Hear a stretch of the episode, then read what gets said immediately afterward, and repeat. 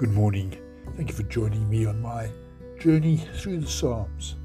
Today we turn to Psalm 142, a prayer for help. I call to the Lord for help. I plead with him. I bring him all my complaints. I tell him all my troubles. When I'm ready to give up, he knows what I should do. In the path where I walk, my enemies have hidden a trap for me. When I look beside me, I see that there's no one to help me, no one to protect me, no one cares for me. Lord, I cry to you for help.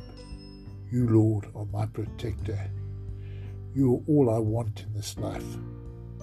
Listen to my cry for help, for I am sunk in despair. Save me from my enemies they are too strong for me. Set me free from my distress. Then in the assembly of your people, I will praise you because of your goodness to me. Thank you for listening. Have a wonderful day.